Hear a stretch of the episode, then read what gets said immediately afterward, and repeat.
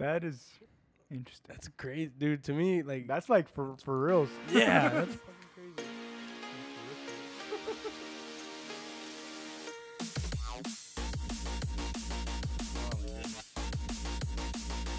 Well, I guess we can somewhat start. It's kind of it's funny because in the beginning, I don't remember exactly what I said, but now I found my new little transition phrase, which is really sloppy. Mhm. But I like to click for, of course, for those who aren't, or for those who are listening now. Um, usually, if you haven't listened to the previous episodes, where I, I, I usually click re- record. That's random times. There's no specific times. Like, there's been moments, even if you check out, I think it's episode five where Gonzo's on with us, and there I, I catch the guys talking, and oh, oh that's Nicky Bastard. Brian says that, and uh, so I, I definitely make that a a point.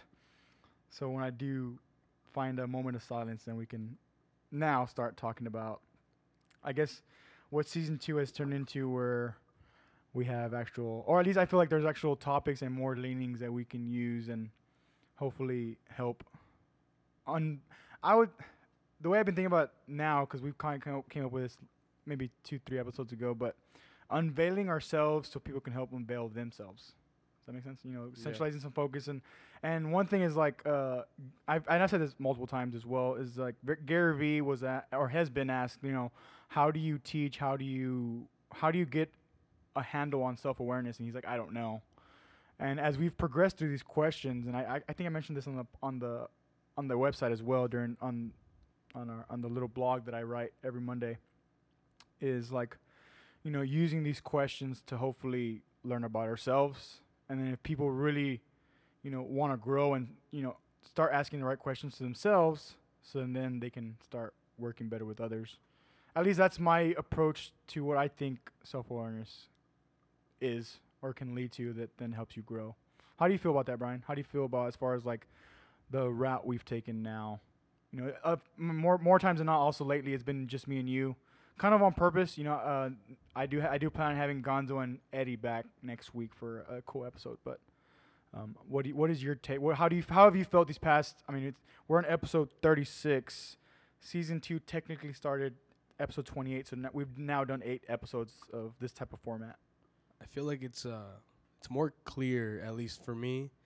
Um instead of like jumping from a from like one topic to another kind of I I like I like that it's more organic, but the fact that we do that, I don't think it it, it leads it has like a very cohesive topic overall. Mm-hmm. Um, and this way, I think with these questions, um, if we if we hit them, like there's a more a more consistent theme throughout our conversations, and and especially because you're kind of asking the questions, maybe even you know more more directly, it's it um it definitely helps w- unveiling ourselves. You know what I mean? right, right. Like you get you get my direct input on either if it's about me or, or how I feel versus kind of like tagging off of what what people say or may not say.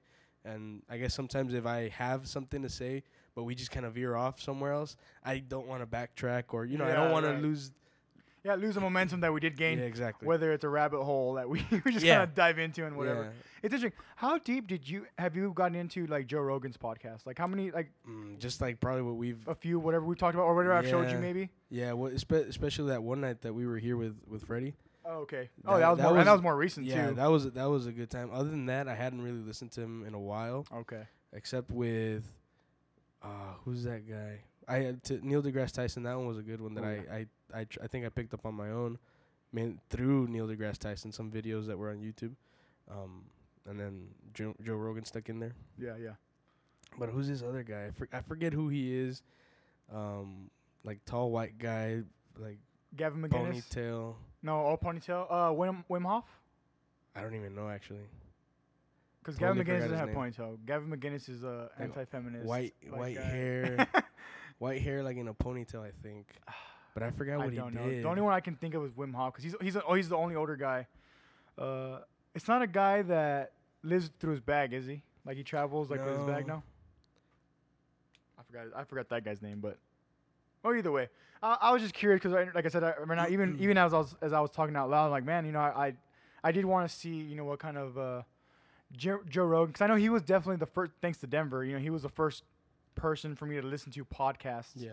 And I was like, man. And of course, when he interviewed Jocko Willink, um, which I can I can put that link, which pretty much changed my 2016 and now forever, um, got me to start listening to Jocko podcast. And then I bought the book Extreme Ownership, you know, last year, and I read it and I did everything. Go, ahead, you got it? Got it. Jesse Ventura. Oh, oh, Jesse Ventura. Yeah. That one was that one was interesting. I only heard parts because he uh, he had mentioned Chris Kyle at some point, Mm. and he was like bashing Chris Kyle because of something that he said in his book that didn't happen. And then I remember Eddie bringing it up. I'm like, well, hold on, hold on. Let me. I have the book at home. Yeah. I'm like, well, maybe it was an early edit or something because it's not in the book. Like I I've read the book. I've gone through the book. and like that Right. part of that part of that Jesse's like quote unquote mentioning him though his name was never mentioned is not in the book. So Mhm. or maybe it's, I don't know if there's different editions now. It's too soon. To, I, I would say it's too soon. He passed away in 2012, I think, 2013. But anyways, but to stay on this topic, as far as you know, not being too scatterbrained, and and I guess just for listeners to know as well, is like that was kind of my, of course, because they're an influence. Like, well, not why not? You know, just see what happens. Mhm. And I, I don't know if I've mentioned the podcast before, but you know, generally, you know, I feel like as millennials, we have gotten to a point of okay, we we've learned a lot, we've experienced some, but the, like our random conversations only went so far before they stop making sense. At least for me, Yeah. you know, that even even re listening to some of them where I'm getting material now for the blog part of our of our of this you know organization. Uh, I definitely ha- did definitely did feel a point where of transition where it's like okay yeah now it seems like okay we need to start digging deeper into ourselves to to then uh, you know or again to reiterate myself and then you said you said as well you know unveil ourselves so people can get to know us you know we, we are I, I would have to argue that we are seeking the truth we are seeking to better ourselves and then go out and help better everybody else and you guys listening i mean this stuff like i said aside from like monetary like this stuff is free you know and everything that i bring up is free as well. All the links everything that i use is like stuff that i use. And uh, there was an episode uh actually i'm not, I'm not looking for it right now but it's i'll probably put the link in, in, in the in the show notes. But i go over tim ferriss's 17 questions that changed his life. And one of them is uh actually let me, let me just go back to it because it's gonna be easier. So so i won't skip right now. Um this one yeah it's this one. Uh you know, what if I did the opposite for 48 hours? That was his. That was his first question, and he gave his example of like when he was in sales, and you know he was calling at certain hours, and basically the way I'm using that question now for for this podcast and for my daily, uh, I don't want to call it routine because every time I think I'm fi- finding a routine, it ends up falling off. Like every time I try to put that mindset, like, oh, this is my routine, this is what I want to do, I end up breaking it, and it makes me feel terrible. So lately, I just been trying to do consistent things of move of movement, if, if that even makes sense. Because I, Right. I feel like that's even very vague, but that's the only way I can put it. Because like I said, like I always fall off the path when I try to make it a mission, versus just doing good every day. Mhm. You know, and that goes for my diet. You know, candy and like carb, heavy carbs, to then my workout regiments. You know, anything like that. Going to jujitsu more often again. You know, I I hadn't fallen off, but I definitely stopped making time for jujitsu. And it's like, okay, wait a minute, hold on. You know, when I started putting my priorities in check again, I was like, okay, would I rather do A or would I rather do jujitsu? And it's like, no, I'd rather do jujitsu. Like, I need to make time for it again. You know, I need, I need to come, get back to it. Anyways, but so basically, the way people, I would suggest people use the 48 hour question of doing the opposite. This is again derived from Tim Ferriss. Is basically what is the majority of people around you doing, and do the opposite of that if it's gonna make you better. And that's kind of what I've been doing. You know, a lot of people that I know that are on YouTube are, and even now, like I feel like a lot more people are using it for informative stuff and to grow. But I'm I'm trying to use it. I'm trying to find things that I can use. You know, la- soon uh, I'm gonna bring up Jordan Peterson, which I, I we brought brought him up on another podcast. But um, I've been sending a lot of videos to Brian, and I've been re-listening to a bunch of them myself. Where it's like, man, like this is stuff that I, I want ingrained in my brain, so I can help others. You know, unveil because the que- the statement I've been getting a lot, especially at the gym when I've been I've been making more comms lately, is like, well, that doesn't pertain to me. Like my situation is different. Mhm. My situation is not the same as whatever. Oh, you're just you're just about business and this and I or I even I even got that here at home. Like you're you're you're such a business like mindset, and it's like, but I've used this in my life. I, I have I don't own a business yet. You know, I don't I don't have products to sell. I go out and I talk and I listen to people and I, I like no that you can actually use this in a life context, not just a business context. Uh, funny thing is, right now I'm reading um, what does that say, Brian? Zig Ziglar's Secrets, Secrets of of, closing Closing the, Sale. So that's the book I'm on for this week, and in there he talks about just that, you know, and he says, he's, and you know how I, got, I have my sten my steno pad, and I've had it for a while, and I told you at some point I was like, man, I write differently when I write on my steno pad. and You know, like it's it's the it's the context of the pad, you know, Yeah. it's like legal writing and whatever. Right, right. And in there, he- says, get a pen, buy a steno pad, and follow along. And I'm like, hmm, like I, I haven't made, written any notes. I'm taking a Jordan Peterson approach of trying to mem- remember things. Mhm. So I have I haven't have yet to use a steno pad, but the fact that he uses like that, you know, like like you know, write it down and whatnot. Yeah. And, And you're already doing that at least, you know, for probably other books or right, right. you know, taking notes on other things or whatever. Well, because lately, what I've been doing for the past okay, how many? Okay, I've read. let's see, one, two, three, four, five, six, seven books in seven weeks, right? And for those books, I've been putting tabs on. them. Even on Marcus Aurelius' book, I've been putting tabs on. Like, like if it, if the whole page is good, I have to pick the best one. I make myself for I force myself to pick the best one. That okay, I need to remember this quote. I, re- I need to remember this. And so for all of those books, I've been using just uh, paper tabs, like uh, like just tabs to make notes, Yeah. you know, whatever. And and there's a Jordan Peterson video, and they ask him. Someone asks him, uh, "How do you? How do you? I don't know. It's how do you learn better or something along those lines?" And he's like, "Well, when you read, you need to read. If you're at a lecture, and he's like, I tell this to my students. I didn't know he was a university professor too, which is interesting. He was he taught at a university. I don't know what university, Mm. but he taught at a university. of seems like it. Right, and and now all the videos I've been sending are from his lectures, Okay, okay. okay. and uh, so that makes sense, right? So, but this one wasn't a because he does like video vlogs type things where he answers questions from people, and uh, he uh, he he answers the question. He's like, when you're reading, read the book. Don't make tabs. He's like, when you finish a section, go to a journal and make your notes in the journal. So it forces you to remember Mhm. what it is. So I've been taking that approach, excuse me, lately, and lately, as in this first book of Zig Ziglar that I'm that I'm jumping into. And uh, funny thing is, the only reason why why I bought the Zig Ziglar book was because uh, well, Saturday our concert our concert got canceled or po- it's postponed. Mhm. Cro- uh, crossing our fingers, but uh, I was so pissed off. It was we found out I guess Friday officially was Friday. That's crazy. You sent me a text and I was like, "What? Like yeah, yeah, dude. tomorrow?" Yeah, tomorrow. Yeah, exactly. Tomorrow. I'm like, we've been a month and a month, a month to a month and a half of working on this show for this one hour set of, and it's not even, and for me, it's not even detrimental of like the work. It's just like I just felt drained because I know that tomorrow I'm not gonna perform, Yeah. and it's more of one of those things where where I've I've now found myself to be a live performer versus uh, either a general musician or a studio musician. You know, like I thrive on stage Mm-hmm. you know and uh, so so i went to barnes noble I, I had work and i went to barnes noble after and mom's like you coming home because i had to pick up luis Right. but the thing is he was in rio grande city so it was gonna be like midnight by the time he get by the time he got back Mm-hmm.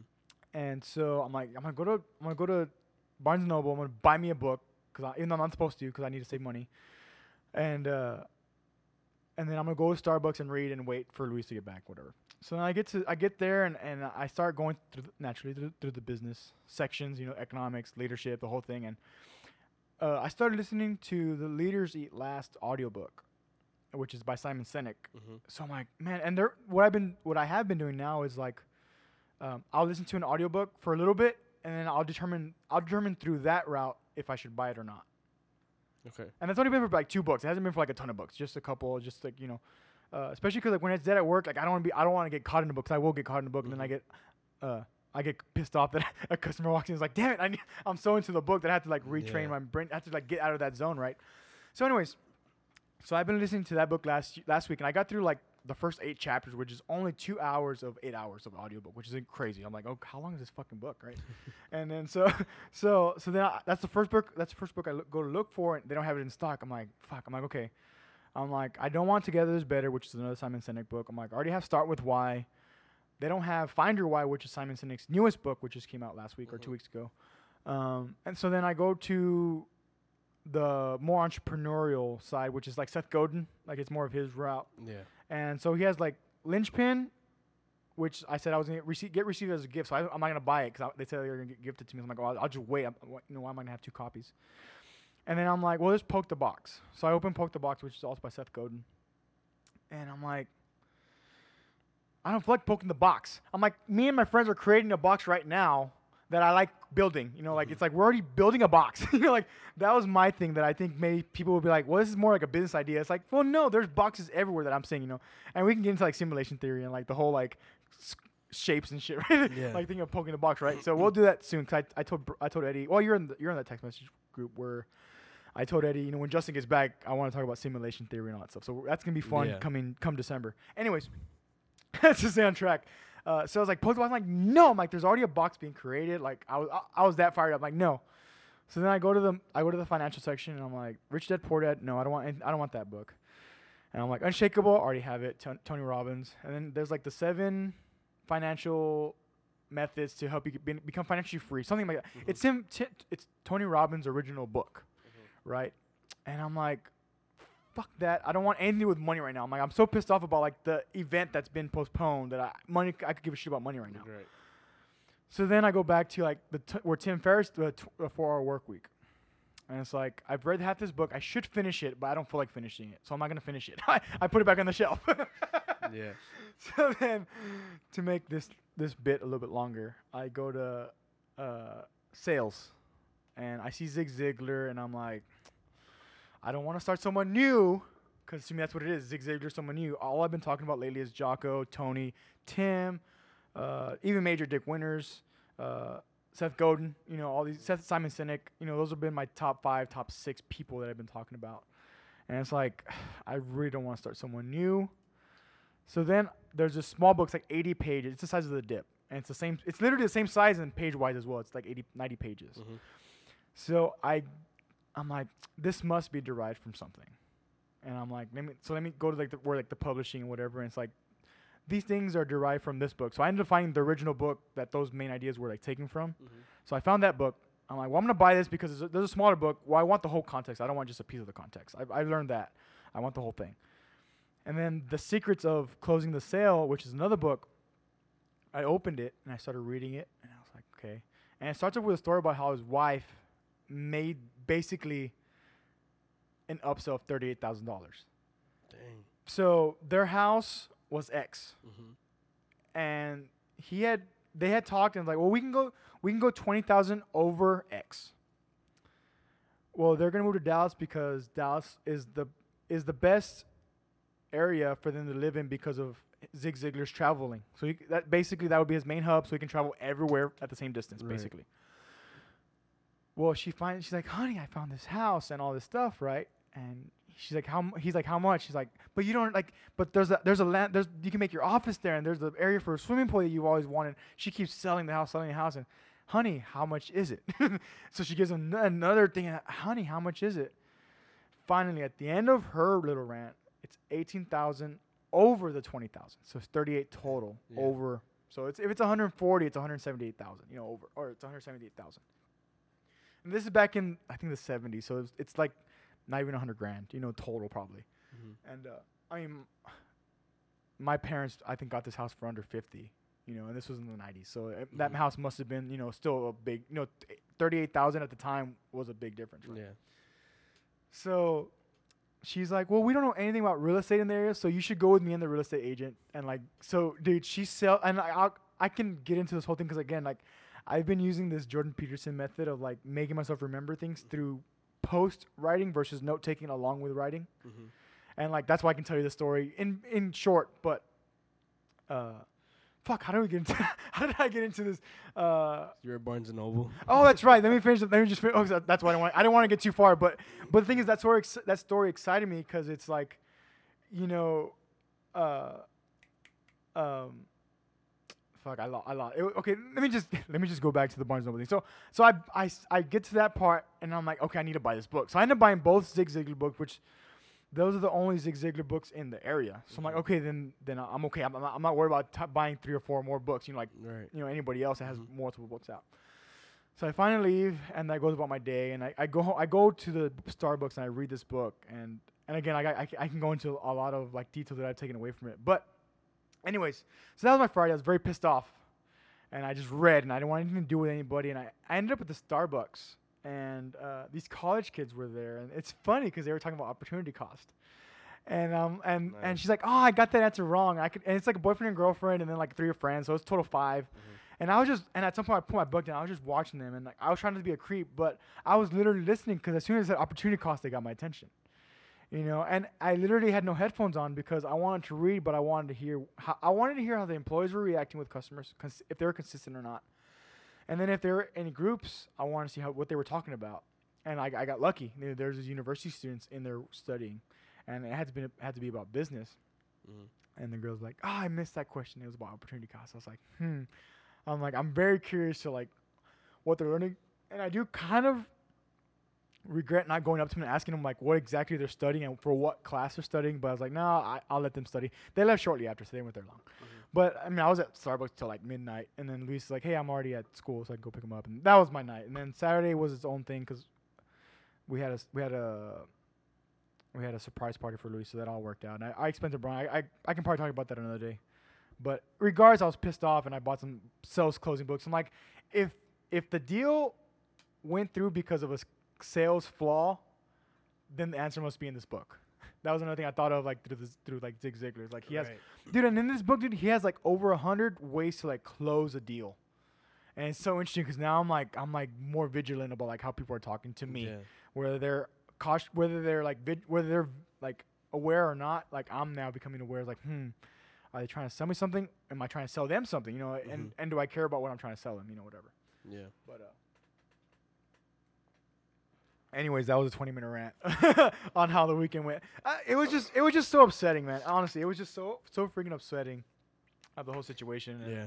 and i was just i was I just j- pissed I off felt it through the text. i, I was, was just like, pissed off man "Damn." and, and my dad's like don't worry about it he's like just come home and i'm like no i'm, I'm not going home like i w- and i get i wonder if this would be a long-term effect or not but you know i didn't want to come home mad because I didn't want. Because then again, I naturally I would probably take it out on somebody, and why would I want to do that? I'd rather Yeah. I, if I can just be alone in public, in the public eye, you know, I just be controlled. You know, I had to control myself as well, Mhm.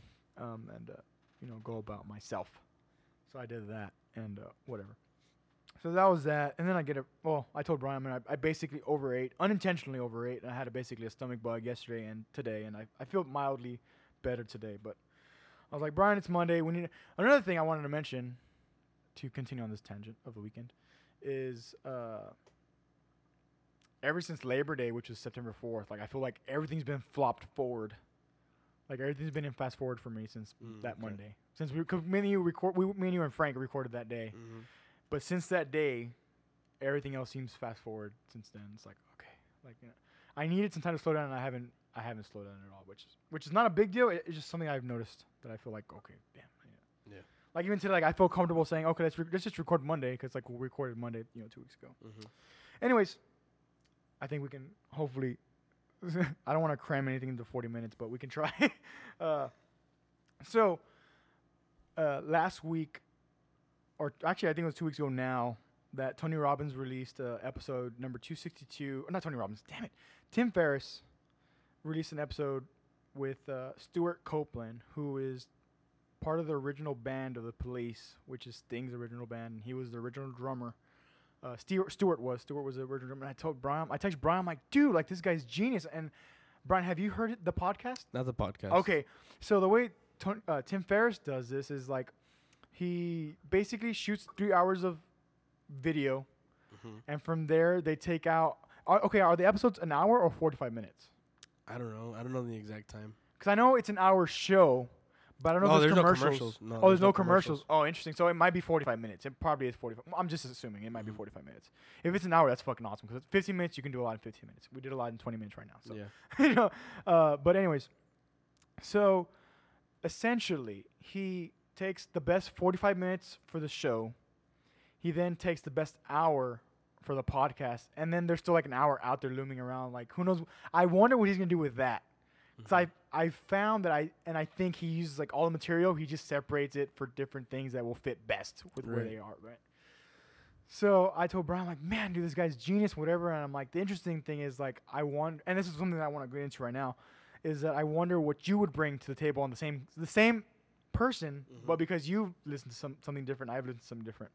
Uh, what I want to start off with is, has Fearless helped you? How so? And which episode do you feel have you taken from the most? He's had David Blaine, Stewart Copeland, uh, Bill uh, Ras Rasmussen or something. Rasmussen, yeah. Uh, Phil Hill Hellmuth, which I haven't heard that, that, one's one. a good one too. Okay, I haven't heard, I haven't heard. He has a podcast for that one too. I haven't heard that one yet, but I've heard I've heard the Bill Rasmussen. I've heard Stewart Copeland multiple times. Blake Mycoskie Blake was my the biggest one for me so far, too. no- regardless of like uh, the content. David Ben was just a fun one to to be a Mhm. part to watch and It was to. interesting. Yeah, yeah, that was just cool. So, to let's get back to the question. You know, have you felt like one of them pull you more than another? And you know, I think Blake's just because of like the business idea, you know, how I I didn't know exactly how Tom's shoes started, but to really hear how he basically started it like not even out of his apartment, like this was just some some like I don't know I don't know exactly the purpose of the trip, but it just it stemmed from that well, I think he was he was on vacation, and he happened to go to Argentina. I think that was that's what it was. It was a vacation in Argentina. Yeah, and then like I think the the amazing thing for me was how how it started from that from wanting to give back to to to this little village, you know. He wanted to start with that group and and to me it's it's crazy how how from that that simple like idea like of of wanting to give back and the simple design of the shoes that's already been made somewhere Yeah, else yeah. like how that alone kind of like like sparked what is Tom's shoes today. And how adamant he was about not using boxes, Mm-hmm. that they were using the bags. bags. Yes, yes. I, f- I forget exactly why, but it, w- it had to have been some type of like environmental. Oh yeah, it was the the bags. Um, I think they were either the bags that they were using were either recycled or they could be recycled. or maybe both. yeah, some yeah something to that effect. Something like that, where yeah. they're environmentally friendly. something where they, they that they couldn't do with the boxes. Yeah. So And I remember what uh, what was his first? Do you remember his first store that he put shoes in that they wanted boxes and he's like, no, like they're gonna be in. It was Nordstrom. Nordstrom was the first they wanted boxes because of the way they stored everything. Yeah. And And we've talked about this mildly about Blake McCollum. Yeah. I, I remember bringing up distinctly because I, I remember listening to this episode. like, Mhm. oh my god, this is incredible. Like to me, it just blew my mind. You know, it just blew my mind.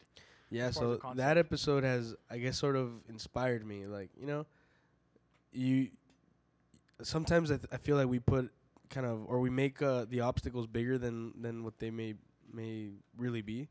We make them seem bigger, or, or we just kind of you know make mountains out of small hurdles and and to hear this story from Blake how he got started and how he denied Nordstrom like no you're not getting boxes Mhm. um that was that was pretty incredible you know to be able to to do that type of deal and also with uh before Tom's shoes with with uh that business he started in college I think it was like a like a laundry service Yeah, yeah, like yeah, yeah, you, yeah, yeah. He would do laundry for students or something. And he would Yeah, just drive and how his van or something. Yeah, he said to like kind of stir up business, he would pretend to deliver laundry to like kind of just get you know get the word out there, get his name out there, and people people be like, oh oh you know people actually hire his services, and I guess it worked. Yeah, know? yeah, abs- absolutely. Yeah, I'll have to find this episode because it, it, was, it wasn't too long ago because I remember Bri- me and Brian talking about exactly the same thing. So I, I don't want to get into it too deep because, again, you can listen to the other one. We Mhm. actually, like I said, we talk about it in way depth because I was like, oh my God, this gives me an idea of what I want to do with students and with kids and stuff, especially now that I substitute and I, I know I have gigs picking up and, and uh, I've already met at least one group of students that I'll be working with a lot this week, this year, and they're they're a funny group of kids, you know. And it's interesting. Like last year, uh, the eighth the eighth graders that I had last year were like the best behaved ones from from high school through all of the, through middle school and all of high school. Mhm. Eighth grade was the best class, and this year like they seem to be the rowdiest so far. I mean, Yeah. I, I've I've I've only done sixth and seventh and eighth grade from one school, but I was like, okay, there's there's an, there's an interesting shift here. Cause then I hear a shift in my other aunt's class, and she's like, "Oh, my kids are great this year." I'm like, "Hmm." I'm like, I'm like, "Hmm." The, the tables have turned a little bit, so we'll, we'll see. And I, I get to see, actually I get to be with my aunt's class, my second aunt's class on Friday, so I'm, I'm looking forward to bringing that little tale on Yeah. within a couple weeks. Cause like I said, next week I'm gonna I plan on having Gonzo and Eddie, so I'm I'm gonna have that set up really nice. Uh, but I guess well to be different for me, it would have to be Stewart Copeland. Um, and his his story in general is amazing. Like his you know he grew up in Lebanon and and Yeah. you know it, he he grew up he was an American child over there and how he went to school with a bunch of like Arab, or Saudi princes or Arab princes. And he even mentioned I don't know if he mentioned I don't know if it, this made the the TV show, but he mentions like he went to the same school that Osama bin Laden went to like decades before he did. I don't think that that specifically was in the show, but okay, that's and- crazy. Yeah, yeah, yeah. And, and this, this is what I wanted. This is what I wanted to get to between me and you, because like you've already seen Stewart Copeland. I've listened to Stewart Copeland. So I'm like, we can, we can derive off this. Anyways, so then Tim's like, man. So he's like, I have to ask, like, how was it being with with Osama? He's like, no, no, no. Like Osama was like way older, but they went to the same school Mhm. generally, you know, like you know, uh, grade school. And he's like, no. He's like, if I would have known that guy, I would have kicked his ass. And everybody starts clapping. Yeah. crazy. It was crazy, right? Like you, you don't think about those things. So he was over there. They moved back, and then he was, well, he was in the UK for a long time, and and uh, you know, essentially, I think I think that's where like the police kind of started. You know, At some point when he was in the UK, he was he said he already had a high school band. Like when he was Mhm. 17, he already had a band when he was in high school, and then he from there he derived and somehow ended up, uh, ended up being Sting, and then uh, the other guy I forgot uh, Andy something. The one that uh, they met up at a coffee shop, and he was like, you know, when do I start? Yeah, basically. yes, yes, yeah. He was yeah he was like dropping his sessions and shit. He just wanted to be part of the band, and uh, so and so that was that. Anyways, so that those are part of the main things. Another thing that I like that he mentioned in the in the podcast was because he has I think he, he uh, okay I don't know if, I don't know if he was serious about it, but he for sure has two boys. I don't know if he has seven kids total or or if it's just two boys and like a daughter or something. I don't remember. Mhm. Anyway, either way, he for sure mentions his two boys and of course they're older now. I don't know if they're our age or older. Regardless, you know, 25 to 30. But he says one's an entrepreneur and one works eight to five, and he's happy. They're both happy at what they do. Mhm. And he's like, the funny thing, like, the, and so he goes on about this. He's like, he's like, you know, my son who works eight to five. He's like, after five o'clock, my son, he's like, in my son's head, he's free. He can go home. He can go out to eat with his friends. He can go out to drink. He can do after five. He's free. And tomorrow he'll wake up, go do the same thing, and he'll be happy tomorrow again. And then his son, his other son, is opposite. You know, he's like, he's like, there's no time to sleep. Like, and that's just his mindset. There's no time to sleep. And Yeah. uh, and he and the main thing that Stewart talks about is like, uh, you know, when you're an when you're an entrepreneur, what is I, I wrote it down here. He's like, as an entrepreneur, you don't have time to go to work. You're always working. Mhm. that's like the main thing he says. Like, you're always working. It's different than eight to five. You know. Yeah. And it's interesting because I never, and I, I still don't, I still won't label myself as an entrepreneur, even though there's some of these entrepreneurial qualities. But I'm just using things. Does that Mhm. make sense? Like, and like I think we've of course mentioned this before, where it's like you know just because we have so much, uh, we can grab so much information from the internet. Like all this stuff is now just available to everybody, you know. And so like I don't, I don't. I don't think entrepreneur is the right word for me because like there's already entrepreneurs out there that are actually doing that have actually created something that I'm just deriving from. Now, whether they've derived from something or not, like the founder, you know, McDonald's. If Mhm. people have, who haven't watched that movie need to watch it because we're gonna talk about that next week. Anyways, but like in that sense, like I guess maybe the, maybe the pure sense of what entrepreneur meant, Mhm. which now I think there's a lot of gray, and it's like, oh, I just I just rather not would not, I'd rather not be a part of that grayness. I'd rather just continue and see what see what I see what does develop out of these next you know few years. Uh, but that was the main thing I took from him was that you know an entrepreneur is always always working. And I'm, and essentially I'm I'm always doing that now. And lately I've been meditating a lot and I've had some great lucid dreams like really good lucid like last night was really good. Like like I was like damn and it, it took place here like you know my room was set the way it was and it's like oh my you know it was it was intense. It was really good. And I, maybe I'll go into that another day but go I ahead. had, I had one of those last week, and it was it was it was a very vivid dream with coworkers, and I was like, no, Oh, no, not yeah, today not today. It was it was interesting, Yeah, yeah, yeah. but it was too vivid. Okay, that's fair. That's fair. And mine was, and I was like, damn, like I got, I've gotten pretty good at this. Like, Yeah. like, but I will, I will say, because I was talking, actually talking about my dreams with a friend last week, and uh, and they're like, man, it's so incredible how you can like do that, and like. I've been really extra consciously trying to like dive into my dreams. So I'll meditate for 40 minutes and then I, I try to dive in. I literally try to like in my head dive in and like eventually it comes up Mhm. you know I'm, I'm there you know I'm, I'm in the dream and it's happening whatever and and uh, it's interesting like lately okay 25% i mean one out one out of four people i don't know at all they're in my subconscious for whatever reason but i don't know who they are at all the other three four five people i do know i've recognized them or I've, or that i know them i actually know them which is interesting but uh anyways i just i did want to talk about that and you know i, I wanted to bring up like that show fearless because like that's a, that's an interesting show that you know uh, people can learn from it. it. It's interesting, like whenever this bell curve tips, because it's like right now, I feel like I'm doing the opposite of a lot of people. You know, as far as using technology and information to have personal gain, to then, of course, to then help out and give. But I feel like also a lot of people are trying to do that already.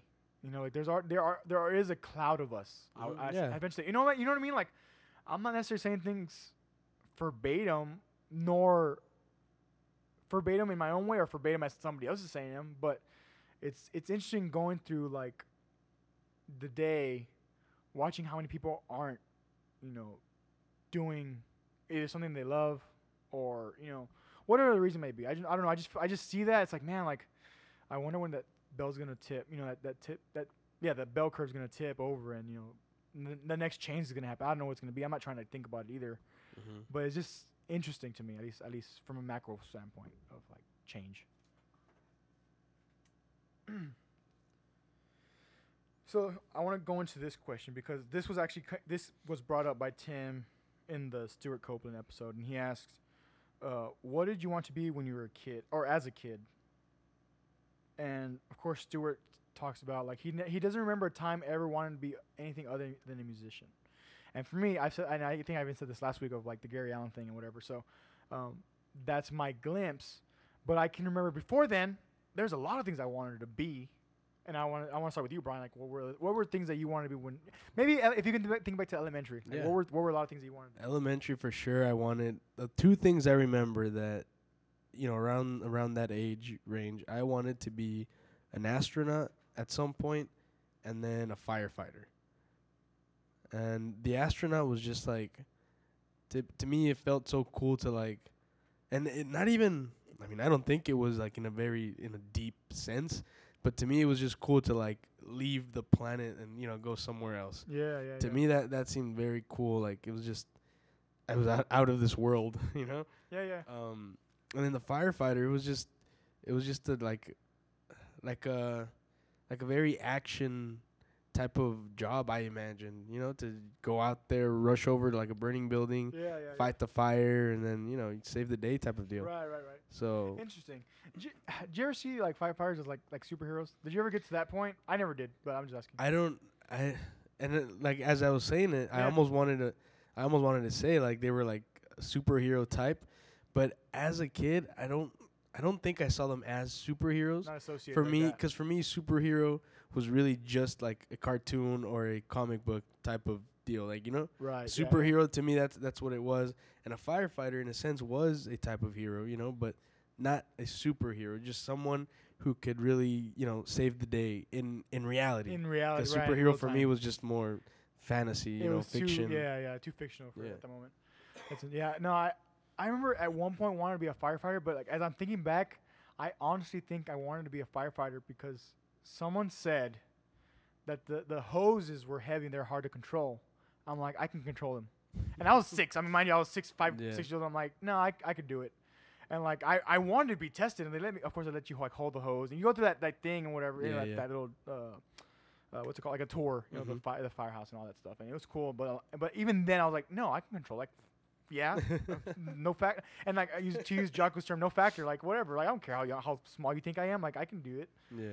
And uh, and I, I wonder where that came from. I don't know where that came from, but that that's what I thought, and I, I remember that distinctly now. Um, were there any, okay? So you said firefighter, astronaut, and was there anything else? No, not not at that age. Not that age? At some point, it might have been more in like middle school that I, I got like I guess a little more realistic. Um, but we, by that point we had moved around so much, Yeah. and I had already decided like from the different homes that we had lived in, I had decided what I liked and didn't like. Mm. So then I started developing like I'd like to design, you know, my own house and build my own house and Yeah. houses, you know, the way I think. A- And at some point, not not only the way I think people would like them, but I I wanted to develop new ideas to make the homes more like efficient or or main, mainly like one thing that I had thought about was like kind of redesigning like like the air ducts, the the ventilation Okay. to to really keep the house like you know cooler or, or warmer because i don't know at some point I, I i remember thinking that it was very uneven in some homes the way you know maybe one part of the house is colder or hotter than than the other Hmm. so i remember wanting to develop something to make to make the the temperature more consistent throughout the Yeah. entire home Hmm. and I always wanted to develop like little ideas that I could implement and kind of like put my name on, you know, put my right. signature Yeah. on. Yeah. Put, yeah. Yeah. That's interesting. That's pretty. That's pretty thorough uh, as far as the air duct thing. Yeah, I'm telling you, dude. Like I I think that's pretty wanted. I wanted to like make something, and you know, have people maybe not necessarily know know me, but know the idea, and and me be able to say like, yeah, Yeah, that was was- that was my that was idea, me. even if nobody else knew it, you know. but at least I, I I would get to develop something that that was that was good, that was used, you know, Yeah, yeah, that was efficient. Super interesting. Yeah. Nice. That's cool. Uh, yeah, firefighter was definitely one for me. And then I don't know about astronaut. I think the the the amazement of space intrigued me because Apollo when Apollo 13 came out, that movie about with Tom Hanks and them, uh, it definitely intrigued me. But it never. But it wasn't to be an astronaut. I think it was just to go into space. You know, it, it wasn't to become an astronaut. Yeah. It was just the the concept. Um, for sure, when I was six, five, six years old, I wanted to be a truck driver 'cause that's what my dad was. And by this time, I was already traveling on my own with him. You know, I was, we're traveling, you know, from here to L.A. to Washington State to wherever. Uh, when I was younger, we it was a lot more at West Coast stuff than East Coast stuff. Mhm. And then, and it just happened that I have family over there too. So whenever we did get to see them, you know, it worked out, whatever. But that that was a long stint thing, and I remember telling my dad uh, that, and I don't want to say he ever told me no, but he never also never pushed it. Of course, he know he knows what his history is behind like the co- the just the concept of becoming a, a truck driver and knowing Yeah. what it takes to. And of course, I learned a lot of things later now when, that I'm older. And me and him actually got to talk as adults, and he just told me a lot of things like, "Fuck, dude," you know, like it, it's it's insane from my perspective. I'm Like, fuck, I would never, I would have never gone. You know, I would have, I would have been like, why, you know, why are we doing this if it's not, you know, if it's not good, you know, essentially. Um, and at some point, I would, I, man, I want, I'm trying to think if I ever want to become a major league like player of sorts, whether it's football or baseball. For sure, when I was like three or four, I only say this because there's like videos of me like in like Hawa- uh, uh, Halloween like Mhm. costumes and stuff like baseball, baseball player, football player, whatever. And that was definitely something. But I, don't- I, I never saw myself take baseball far or football, but I just like you know it was part of me. Uh, I'm trying to think of anything else that sparked before the Gary Allan thing, because once Gary Allan like hit that you know that year, was like, eh, that was game over for anything else. As far as as far as career, you know, post high school, basically, you know, of course, learning what, what was gonna what it was gonna take, but um, once that happened, yeah, there was definitely no. There was no. It was a lot of float. I want. I don't know if it was floating around either. Because the thing is, like, again, I was also very. I mean, essentially, quote unquote, busy. You know, I was playing baseball year round. I was doing things all the time, and especially come, for sure, fourth through eighth grade. Around fourth grade, fifth grade is when I started playing baseball all year round. So imagine you, you're t- ten years old, nine years old, playing baseball twelve months a year. You know, all year round. You know, that, that's just what I did. It wasn't. I wasn't after a career. I was just Right. playing baseball because I wanted to play baseball. You know Yeah. it was very much a fun thing for me at the time. Um, but then yeah, but then Gary Allan happened, and that was that was all that she wrote. That was it. Up until now, it's it's funny like uh, something that I think we've heard before of uh, you know when you get when you reach a certain goal or a certain thing, and you realize you know it's not either it's not what you thought it was gonna be, or you realize like you want more or something like that. And I'm I'm kind of there right now. You know, like I've mentioned before, where music is an auto in in an autopilot phase, but let me letting it be an autopilot lets me have more energy when I'm on stage.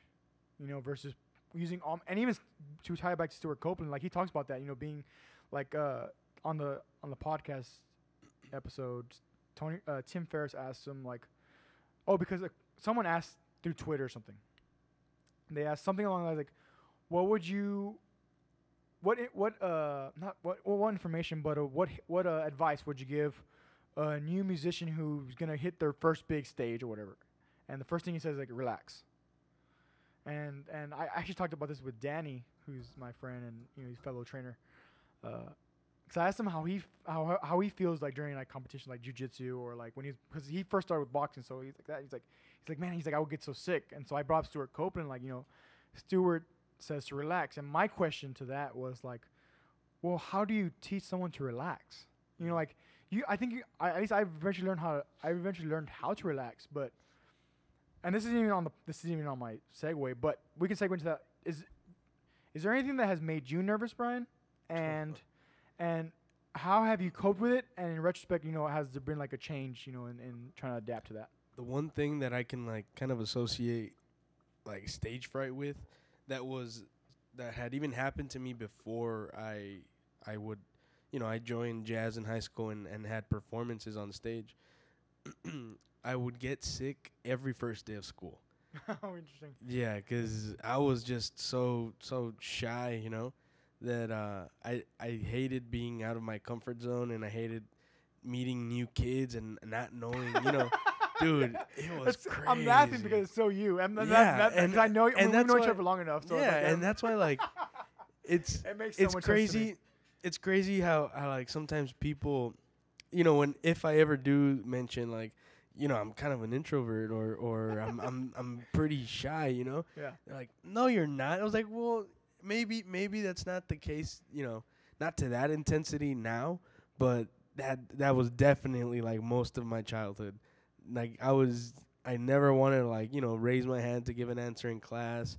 Um, if if you ever see those memes about like, you know, you're sitting in class waiting for your name to be called, like in roll call, and you're you're like practicing how to say here, like that was me, dude. Really? Like, It was that bad. like I'm uh, t- teachers going down the list, calling everybody's name. I'm like, okay, here, like here, like this is how I'm gonna say it. Like, I don't want to, I don't want to fuck this up. yeah, like yeah, right. that, You don't want to mess it up. That's interesting. That's super interesting. So, so for me, every first day of school, like I'd I'd get sick, and it would take me, it would take me like, you know, a few weeks or even the month to finally feel the whole first six weeks. yeah, the whole first six weeks to finally get comfortable with with you know my classmates and Yeah. and and I don't know, man. Like I don't know if, if you really remember me like in middle school because I don't think we had many classes together. Well, just just Mr. A. I'm gonna just call him Mr. A. Eighth grade math. yeah, but and like, somehow we became friends. yeah, and but you sat next to me. That maybe maybe just they would just yeah, and, and like and that's what I'm, I mean. Like eventually, I'd get comfortable, and I was I was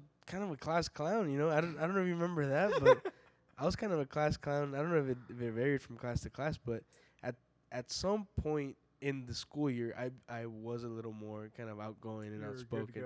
But at the beginning, it was just I was Mayhem nervous wreck, bro. Yes. so and that didn't change until like later on, like in um in high school, like maybe freshman sophomore year, when I I thought to myself, okay, everybody that I met my first year of high school, I'm I I already know, like you know, if we're all or most of us stay in the same high school, like I already know everybody. So I there's no need to be kind of like nervous around people I don't know. Like I pretty much met a bunch of people Yeah. by this point. So for me, it was kind of that like realizing that a lot of the people that I, that I was gonna see the first day of school for the n- next following years, I already knew or had seen them, and if it was if I met new people, it would be less. So it, it was kind of like a less less stress. Mhm. Um, with jazz, when I joined jazz and I I had solos, like improv solos, especially because improv it's like it's not something you really practice. At least not me. Like yeah. you can practice like you know have a couple like licks in your repertoire Yeah, and yeah, stuff yeah, like yeah, that. yeah. Accumulation. But like- for me, I I I think this now. Like I don't think I did jazz the right way. like like like um my my director would always tell me, "Oh, listen to these guys, you know, old school, you know, jazz players, really good stuff." And I I rarely did. I rarely listened to I, I would listen to big band and some jazz music, yeah, yeah, yeah. but I rarely looked up to these like saxophone Yeah, well, you greats. can actually take licks. Like, I mean, I Yeah. verbatim do some some of that. Like, I mean, all my licks are derived from the past ten years of like listening to guitars Yeah. after guitars after guitars. So in, in high school, I rarely did that. Hmm, So so when I stepped on, you know, when I stepped up for my solos, it was I was still nervous, but I think what helped me at that point is like I don't think I even like looked at the crowd. Or or I I would, but because the lights are shining on, you can't see Yeah, you can't anybody see, anyway. So fi- yeah, so so for me it was like I kind of would put myself in in the practice room. Cuz I I would like to mess around in the practice room, you know, like not necessarily improv, but I'd practice different things or I'd try to figure out, you know, other music by ear. Like I'd just kind of mess around with my sax. And um I think when when it came for me to play those solos, I would just picture myself in the practice room by myself just playing away. And that's one thing that helped me there and then overcoming later like in college completely overcoming kind of like the shyness not completely but you know doing better better.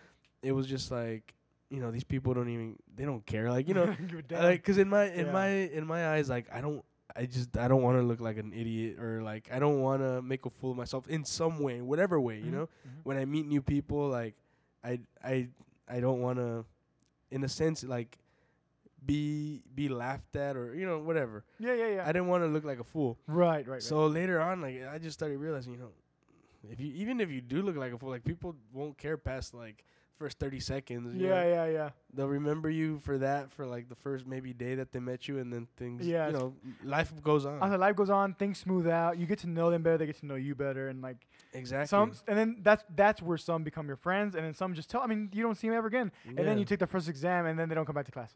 You know, and then there's there's a bunch of those. Students, Yeah. you know, like they just that's just part of the routine. yeah man Uh, that's that's interesting. Yeah. Uh, yeah, uh, that that's very interesting. Like I, I like I said, I, I did not have this nervous thing tell off, but it, it, it clicked because I, I was curious as far as yours, as far as the way you would you've adapted now because like you've done the introvert thing, you know, or you feel like you're an introvert. You're an introvert. You're now doing the intro not deal, which people need to check that out on Instagram, Facebook, the whole thing. Uh, but you know, it, yeah, that, that's interesting. You know, uh, so to tell to tell back into like when I was talking with Danny as well, it's like, man, like, you know, how how do you teach? Like, do you teach? Like, how can you teach this? Because I understand what Stewart's saying. I like, if we were talking person like Sir, like, I I completely agree, but like, how? Like, I th- you know that that's where I get stuck. And I would have probably continued with that question, you know, had I been there at the show. But one thing that I have come to realize, and this this happened when I was talking with Danny, was like one thing because what I do is like I get mad like sickening butterflies when I when I'm right and we have okay guys ten minutes before the show then Pat just comes up he's walking up the side the side uh, walkway and like okay guys you guys ready and we're there and I turn on my stuff and make sure my pack's on and you know our ears are on and whatever if we're running ears at night and then uh, the lights turn off crowds cheering and it's like you it's like what I have learned to do now is like being be nervous but hone in the nerves. Like take like like not even I'm not I'm not even saying to accept it. I'm saying to Kinda like use it as fuel yeah, like appreciate that you're so nervous to like go out and do what you already know what you're gonna do well. yeah You know, like especially like now with me with Eddie's, like we we practice these shows for an a- for a month in advance. Like Mhm. We we do wholly want to be or bring like the best show we possibly can to everybody that comes in and, and buy, buys a ticket. And le- right now, we know we're doing more opening slots, which is cool. It, and for me, that that makes no freaking difference. And I, I really took that away from Sturgill Simpson. People can look him up. Uh, there's an interview he had. This is a while back, you know, where he would talk. Oh, this is actually Joe Rogan, back you know, last, early last year, late late 2015. But uh, he talked about you know he's been on tour. He's seen these people that you know they go on tour and they're literally like almost fist fighting because they're mad about the arrangement of who's playing first, who's playing second, because they feel like when they're whatever slot they're gonna be, they want to be like the last two because that's when they're gonna have their moment.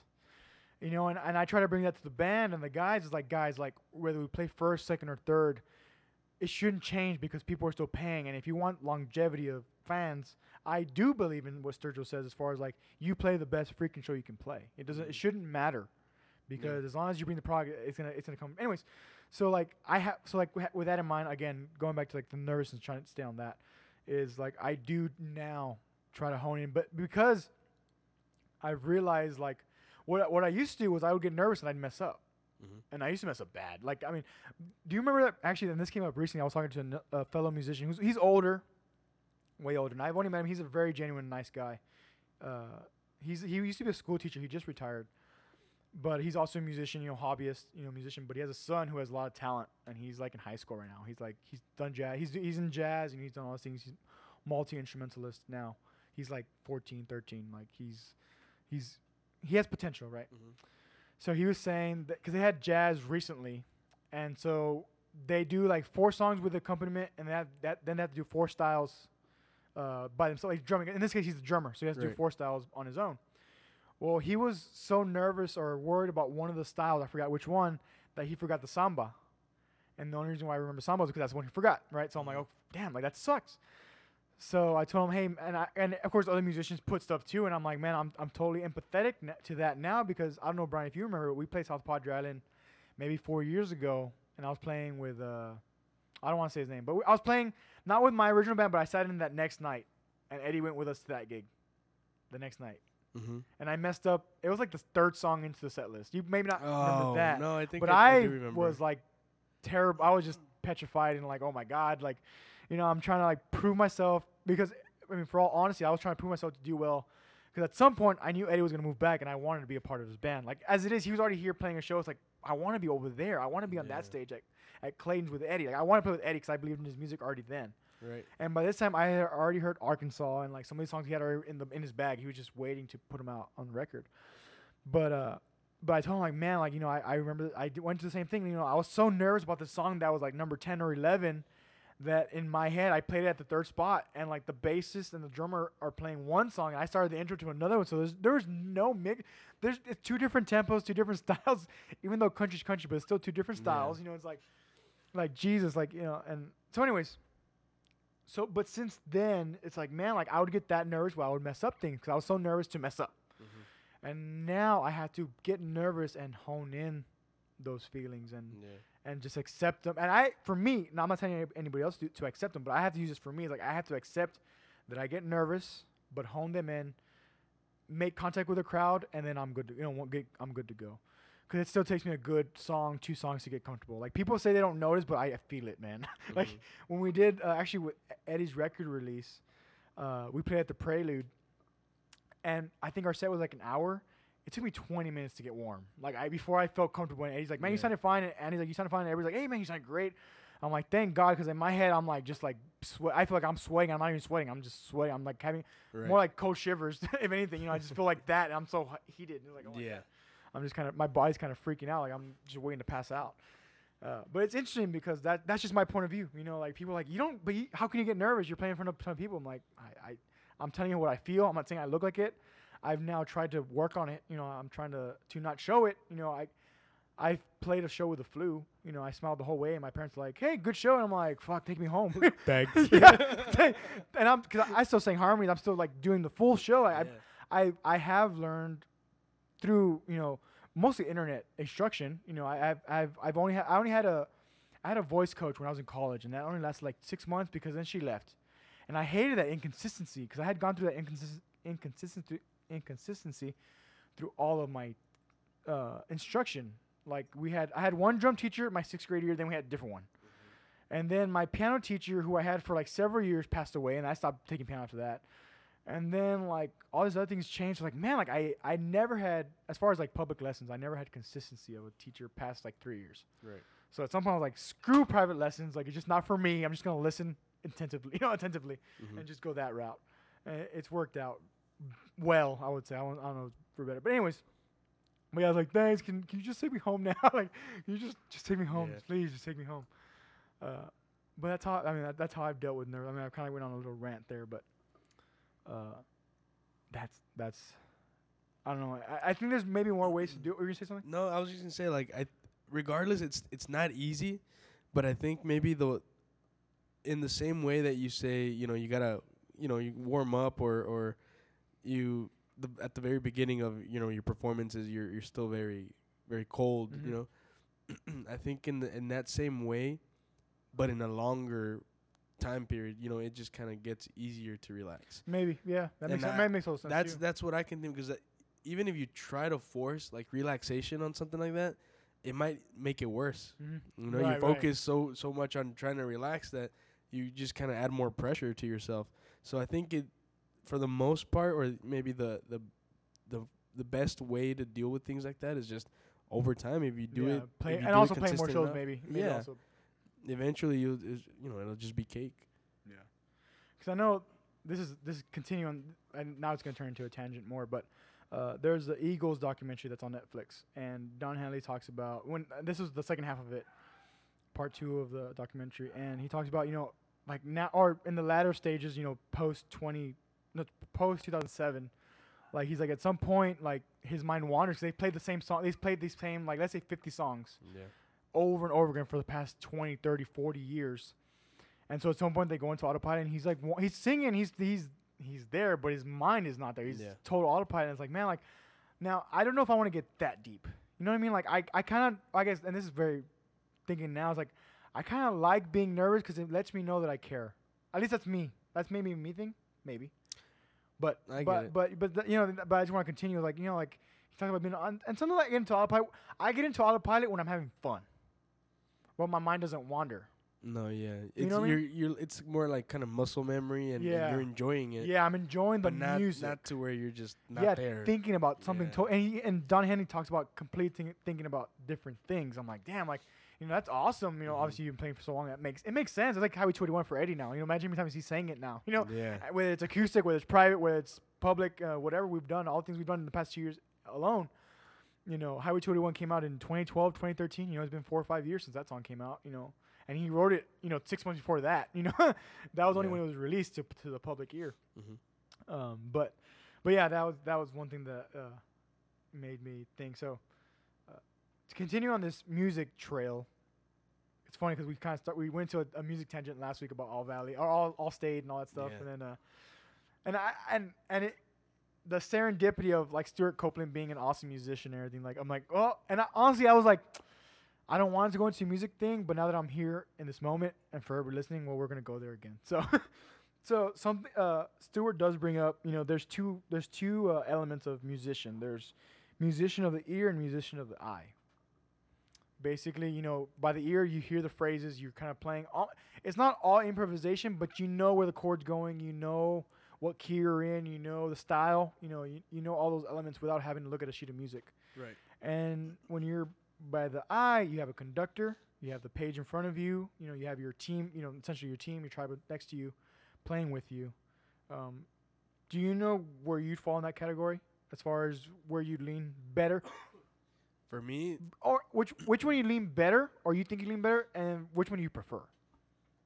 for me it's definitely as far as like getting a feel of it like to really understand the style and and certain rhythms and stuff like that it's by ear by ear like if if I- if i listen to a song i feel like i, I get a better understanding of what the song is should should sound like um versus just reading it off the page Yeah. because if i read notes off the page it, at first i'm just trying to follow all the you know all the rules are the ornamentation yeah, written to, there. to hear it, you know, to then be like, oh, this is the style. So to to understand like the style and, and, and the feel of the song, first it's by ear. But of course, you know, you can only really play play the your part as it should be, you know, for so long or, or to some extent by ear. When y- after that, like I, I, I would have to look at the page and really see exactly what notes I'm supposed to play, what's the articulation for this specific spot. Because like in general, I can hear it and get the style, but for the detail, I need to read it. right. But yeah. for sure, I, I prefer ear because even but even improv, I I feel like I would be a much better uh, player or you know, um, improver if uh if I knew theory or Mm. if I knew more theory. yeah, yeah, yeah. yeah. That makes sense. Yeah, yeah, yeah. So, but I, I prefer because I don't, and because you know I dislike theory, music theory so much at the time. Like, I prefer to improv just by ear, try to figure it out. Yeah, like, yeah, hey, yeah. let me let me mess up a little bit, you know, under my breath. Shoot, dude. Whenever whenever I mess up and I'm live and like if Eddie's there or Danny's there, like dude, it's just jazz. That's no, what I tell 'em. There's no wrong Mine notes in jazz. It's just jazz, bro. It's all good. It's, it's one jazz note. It's a I flat two. It's a flat two. Yeah, I, I mean, I've heard it from somebody. I'm like, it's cool. It's a flat two, whatever. Like Thelonious Monk had so many weird things Yeah. to play on the piano, but that's not wrong. and yeah, I, I, I have used that because I had, like I said, I've, I've heard it from someone before, and I, I use it myself. Cause like, yeah, like, it's just jazz. It's just blues and jazz. It's all good. It's all funky. Yeah. Uh, for me, interesting enough, you know, I was raised at some point on theory. Mhm. Cause I started piano, so I learned how to read notes. I didn't learn how to take instruction, you know, from a conductor, but I had a metronome Yeah. you know, and and then and then uh, my my final piano teacher, uh, she stuck me in theory, not classes, but I would take theory tests once a year, and I did this for like three four years in a row. I did this from like fourth grade, I think fourth grade, until she passed away. So that was like fourth grade to like seventh grade. So like a solid three, I think a solid four years in a row Mhm. where I took this these tests and and and this is no boast, but like, cause I, I I studied and I didn't like it, but I studied and you know I, I mean I get 95s and above. And that, that was my score rating for, and and of course looking I, I still have those theory books like it's, of course as a 26 year old you know it's papitas you know like oh Yeah. that's, that's like sight reading theory now you know like you can do that sight reading. But anyways, but interesting that I had that, and then so in that transition of of theory with a non-instructor, then ha- being in band, getting in band. Even when I played the tuba, I mentioned you know where I was well, I was a drummer first, or I was a tuba tubaist first, Tubist. tubist first, and then I became a drummer. But being a being in t- be, uh, playing the tuba, you know, I started learning how to view a, watch a conductor and you know doing both, you know, reading the Yeah. book and doing a conductor, and then let's add marching band in in in uh, So in high school. Yep. So then, to add, and this circle's not done yet. So to add to my circle, then I start guitar playing, sixth grade, 7th Mhm. grade, and at some point by eighth grade, ninth grade, I was like, "Mom, I don't need teaching anymore. I'll just do everything by ear. Like I've learned, like I've learned, I I already kn- because of theory, I know it's A through G, or oh, sorry, yeah, A through G, Mhm. and you know I've learned all my keys, and of course." So I mean so naive of me to not continue because then I, I stopped I didn't learn about modes I didn't learn about different uh, modes of like chord of scales and stuff Mhm. and so there's all these things I didn't learn because I stopped instruction but the the dichotomy of ear and vision of like playing guitar by ear but drumming and playing these other instruments using both Mhm. has now tailed into like just a, a s- it allows me to have balance where like if eddie gives us a chart i read the chart and then we talk about it. Right. if he says hey i have this new song you know try to try to follow along we take one take two takes and that's how we do things now. Like eddie will play it's cool because i can say i love i love saying this out loud because uh, it reminds me of uh, the old manager from the eagles. He talks about back in the day like he got to see some of these songs be developed and it's a unique thing to see a band develop the songs and i feel i feel like we do that. Eddie allows us to do that now. You know for this next record it seems like we're leaning that way. I don't know what's going to happen but it seems like we're leaning that way. We've definitely done two songs where it's like okay you know eddie likes what he hears you know it seems like we're going to run with it and we'll see what happens. Anyways but now what he does is like even if it's half a song he'll play it. After after after rehearsal he'll be like hey this is a new song and he'll play it like man and we'll either give him a thumbs up or like and like it needs work. And like 90% of the time like he's spot on. It's like finish writing the damn song so we can finish it. Like we're just waiting to rock Yeah. it, rock it in new, full band. So so there's that dichotomy of what it allows me to do now of that you know i i, I read now i need at least two minutes to like look at the chart. Like especially because like what i do like about eddie and what i do for my charts like i, I am very descriptive you know I, I treat it as a sheet music you know e- even though it's only numbers as far as uh codas or, or oh yeah codas and uh uh, crescendos, decrescendos, diminuendos, like all this stuff. And for people that aren't music inclined, just just bear with me, because there's a, there's a bigger point to this, there's a macro to this. Uh, but but that dichotomy of like what my past has allowed me to do, music, my past musically has allowed me to do now.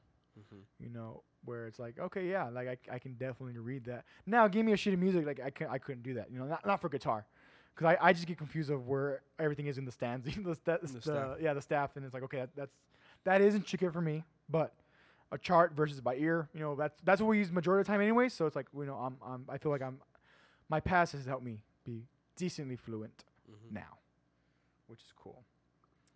Yeah, we're gonna we're gonna stop there. We're at an hour and ten because I spent like twenty minutes at the beginning. but but I think we I think we did good. I think we did we still we still covered the bulk of what I wanted to cover today. Because some of the stuff like with, it's with Stewart Copeland, some of the stuff that uh, you know I can bring up hopefully another day. Th- There's a, there's a question that I can bring up another day. Uh, yeah, because it wouldn't time right now. So, anyways, so yeah, hour and ten. We still knocked it out pretty well. I think it went really well. Me and Brian had a good session. Last week he was sick, and then I got sick over the weekend. It was a clusterfuck of many things.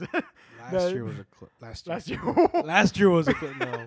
Last the week. whole the whole year. last last week was definitely a clusterfuck. yeah, last week was was a was a cluster. So, Uh, I, I don't. What did I say? I don't know if I said this when we were recording already, but I felt like last week on Labor Day, uh, after Labor Day, September Uh, fourth, like I, I fast forward. yeah, I felt like everything was everything was just in fast forward mode, and it's like, okay, I need to. Uh, it just felt overwhelming. Hopefully, getting back to work out today. We're done with this podcast today, and we'll hopefully next week we'll be back to normal on Sunday. Um, I didn't even go live.me today. I just I, we just started recording, so like let's let's let's go. Uh, um, but next week the plan is get Eddie and Gonzo on here, and we're gonna talk some the founder. People who haven't seen it, watch it. We're gonna dive into that. I'm gonna, of course, take it as a movie of learning and opening your mind. Don't be too judgmental. Um, Yeah, because I think I definitely think I'm gonna be.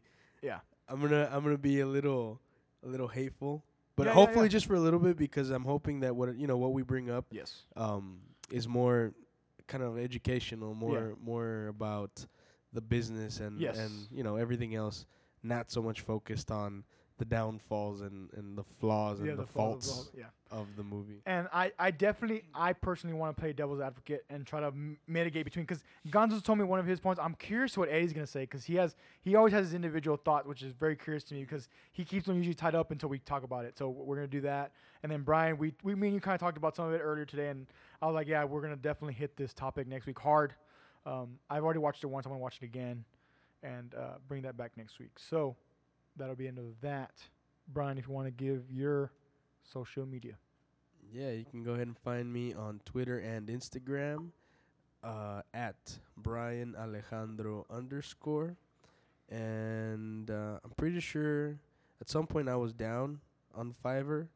Uh, I think I fixed that already. So if you want to, I've gotten a couple messages, but uh, I won't disclose that over over the podcast. Yeah. But uh, yeah, go ahead and uh, if you don't want to hire me right away, you kind of want more information, uh, look me up on Fiverr.com um, at Brian Alejandro, no underscore, and uh, just message me if you have questions about what I can, can't do, um, how long it would take, stuff like that. Anything, anything you want, just go ahead and message me if you're unsure of um, of what you need done. So yeah, that's where you can find me. Oh yeah. So for me, which is generally everything, just go to movingwithlife.co. That gives you everything.